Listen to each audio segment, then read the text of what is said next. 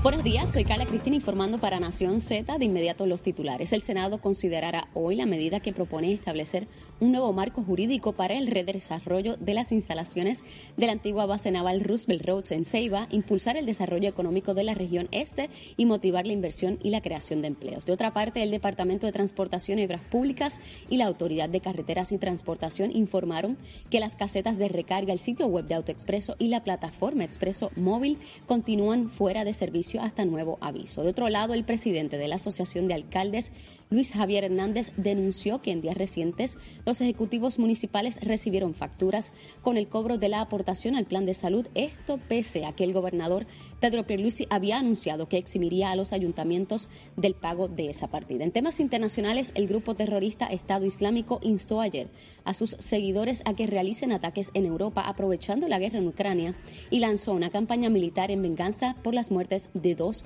de sus máximos líderes.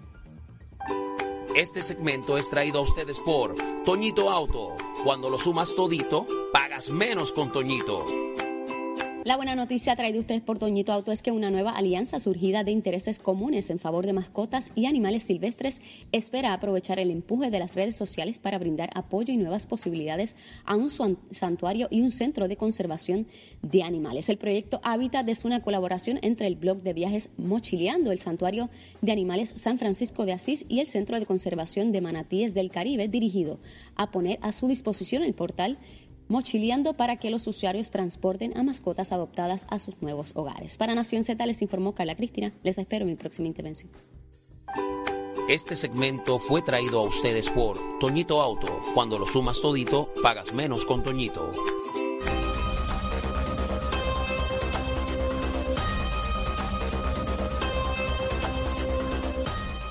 Continuamos con Nación Z y vamos de inmediato al análisis del día. Jorge Suárez, ¿con quién nos encontramos hoy? Saudita con nosotros el señor presidente de la Comisión de Hacienda de la Cámara de Representantes de Puerto Rico. Y lo voy a decir bien hoy, representante. Representante de Gurabo y un pedacito de Cagua. Ahí está Jesús Santa. Buenos días, representante. Buenos días a ti, Jorge. Buenos días a ti, Saidi. Buenos días. Representante, eh, vistas de presupuesto, ¿cómo va ese tema? Pues mira, eh, seguimos, ya habíamos empezado a principios de abril la vista de presupuesto. Entiendo que el 20 nos toca el área de salud y obviamente seguimos programados aquellas entidades más grandes hacerlo en conjunto con el Senado, como lo hemos hecho.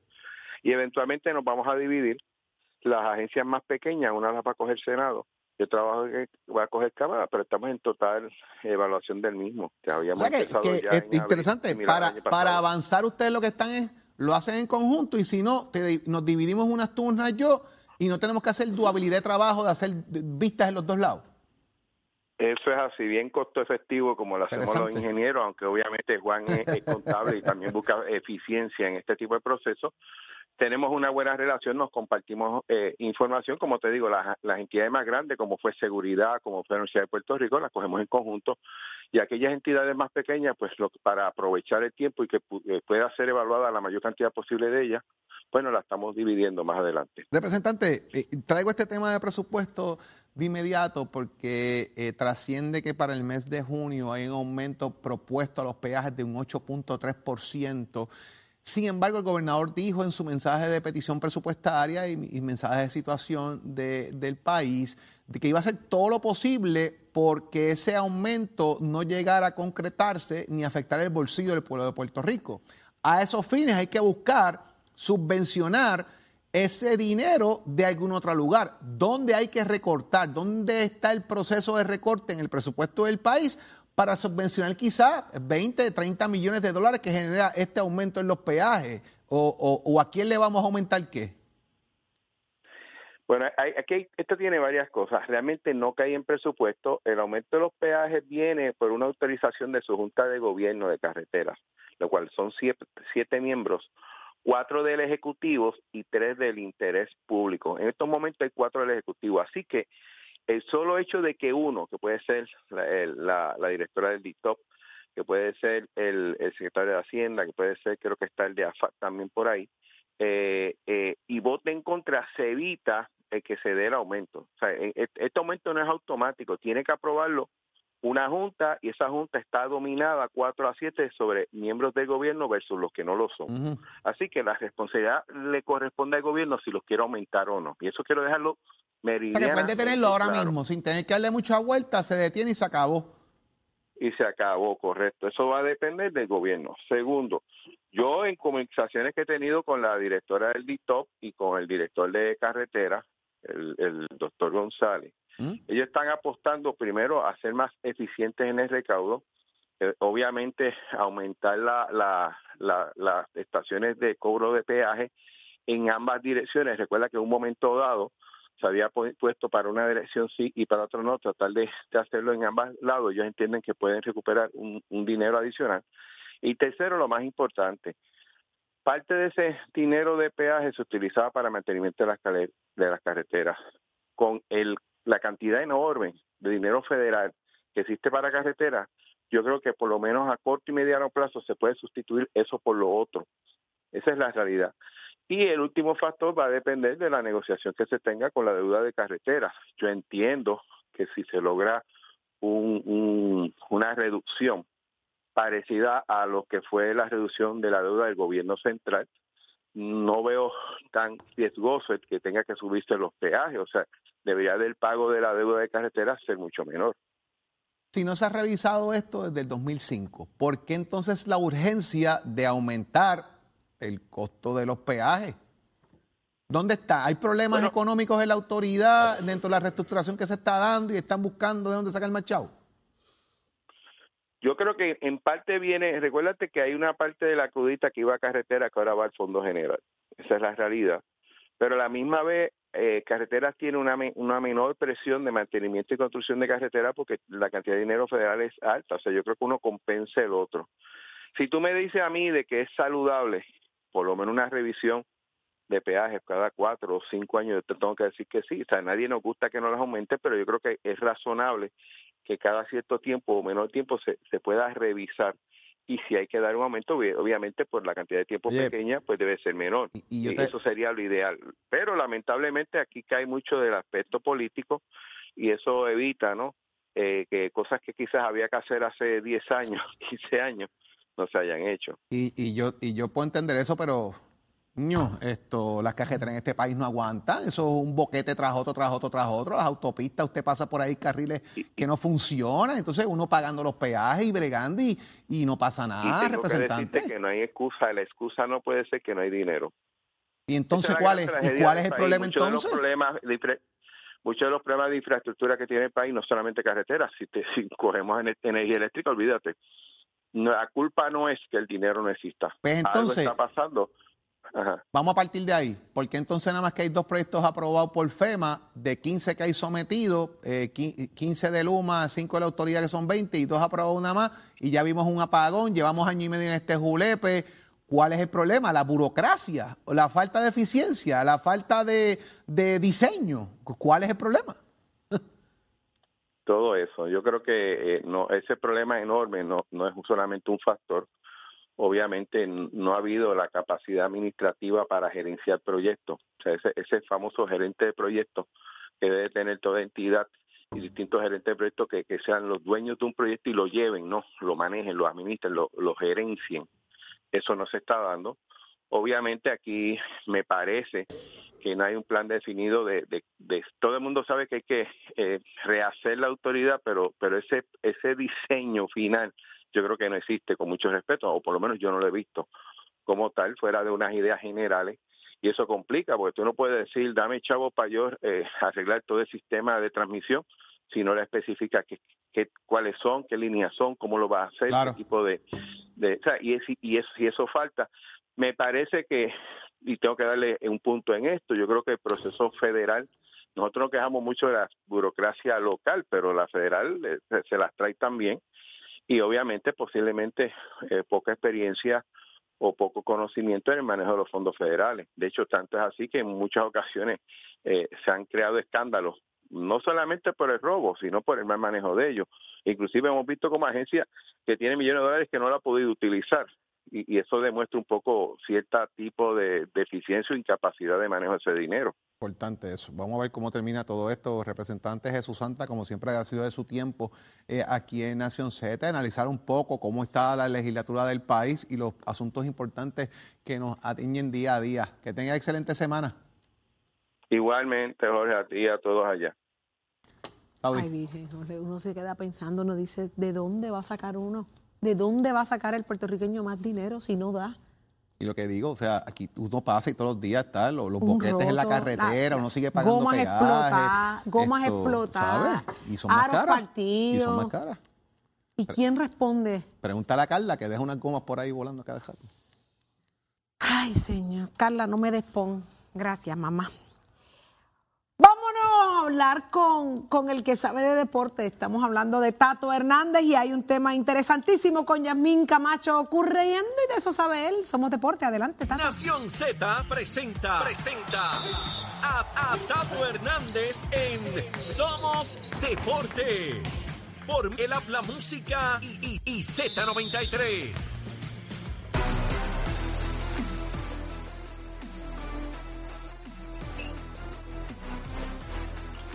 Vamos arriba, Puerto Rico, vamos arriba, vamos arriba, señoras y señores. Tato Hernández, Nación Z, somos de Puerto. Buenos días para todos. Bonito amanecer por acá en el área de Vega Valle. Estamos aquí en Nación Z, somos de Puerto. Con el auspicio de Mestre Escoles que te informa que estamos ya en el proceso de matrícula para nuestras clases que comienzan en mayo.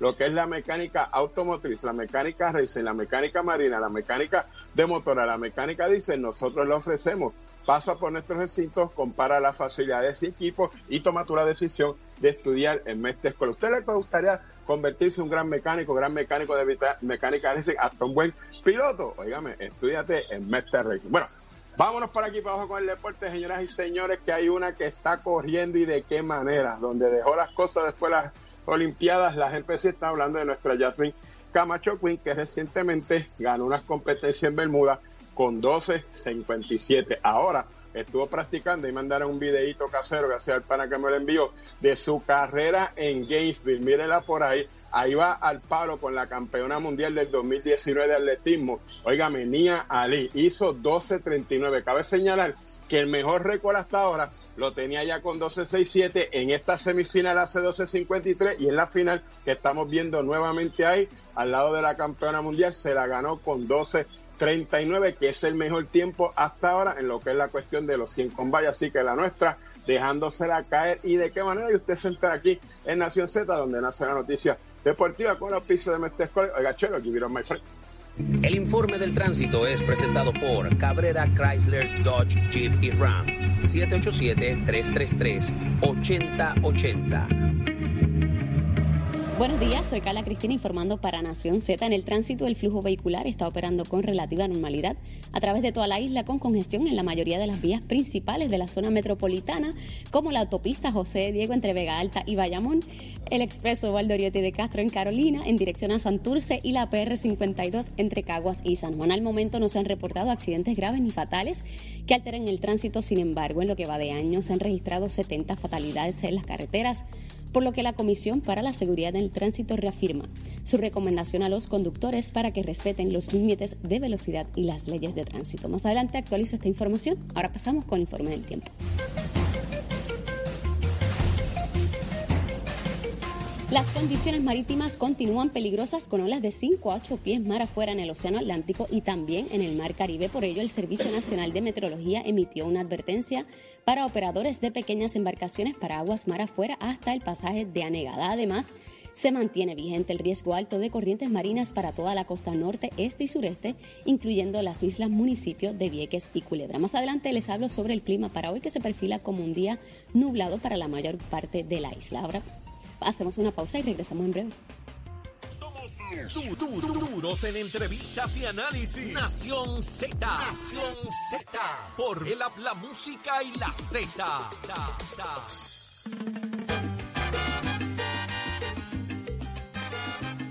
Continuamos Puerto Rico. Llegó el momento de que hablemos de energía renovable. Oigan, mire, de estar tranquilo en su casa, de acabar con los apagones de que todo el mundo esté, mire, relax. Pero por aquí, para hablar de eso, está con nosotros Yesenia Merced de Power Solar. Yesenia, buenos días. Buenos días, Jorge. Buenos días, Puerto Rico. Y por supuesto a todas esas personas que nos escuchan a través de Z93. Bueno, es que casa sin apagones, Jorge, es igual a felicidad en las residencias en Puerto Rico. Así que cambiarse a energía renovable de Power Solar es su mejor alternativa en estos tiempos donde lamentablemente los apagones y los aumentos son la orden del día. Así que usted puede disfrutar de lo que es la paz y la tranquilidad de contar con un sistema que le va a brindar el verdadero power para que no se quede obscuras en un apagón. Con nuestro sistema podrás almacenar y producir tu propia energía, obtener un pago fijo, inviertes en un sistema que es para ti, cuentas con seguridad e independencia energética para siempre, no más apagones, no más aumentos ten la calidad de vida que mereces. Cambiándote energía renovable, puedes obtener esa seguridad que necesitas ya. Llámanos al 787-331-1000, 787-331-1000. Nosotros te brindamos financiamiento, tenemos disponible para ti. Solo necesita tener 640 de empírica, casa su nombre y residencia, eh, eh residencia a su nombre y techo de cemento. Así que llámanos al 787-331-1000. Yo creo que este es el momento ideal para que usted pueda hacer este cambio, tome esa decisión de de los apagones, prepararse para la temporada huracanes que ya está ahí a la vuelta de la esquina y por supuesto brindarle la seguridad que necesita su familia. Por supuesto, ¿verdad? Eh, diariamente usted sabe que recibe apagones y eh, los aumentos no se van a detener, así que la mejor alternativa es energía renovable de Power Solar. Ahí está, señores, energía renovable y usted piensa que el sistema es caro, mire que no puedo, hay financiamiento y toda esa cosa. Además, hay unas ofertitas bien buenas, gente. Yesenia, ¿de qué se tratan esas ofertas? Claro que sí, Jorge. Nosotros siempre contamos con lo que es la oferta triple cero, que es cero pronto, cero inversión inicial, cero costo por la evaluación. Si usted pensaba que tenía que invertir inicialmente, no es así. Usted lo que tiene que hacer es llamarnos al 787-331-1000 y ese estudio de consumo es totalmente gratuito, sin compromiso alguno. Nosotros vamos a la residencia, estudiamos, ¿verdad?, cuál es la necesidad que usted tiene y eso es gratis. Usted no tiene que preocuparse. Y también tengo otra oferta adicional que por el mes de abril usted se lleva su sistema solar portátil valorado en 500 dólares al adquirir el sistema de placas solares. No vuelvas a quedarte a obscuras en un apagón. Llámanos al 787-331-1000, 787-331-1000, Jorge. Y recuerde, mi gente, casa sin apagones es igual a felicidad. Hace el cambio a energía renovable hoy. 787-331-1000 Puerto Rico para que comience ese cambio a energía renovable. Muchas gracias, Yesenia, como siempre. A ti, Jorge, buen día. Próximo, no te despegues de Nación Z. Próximo.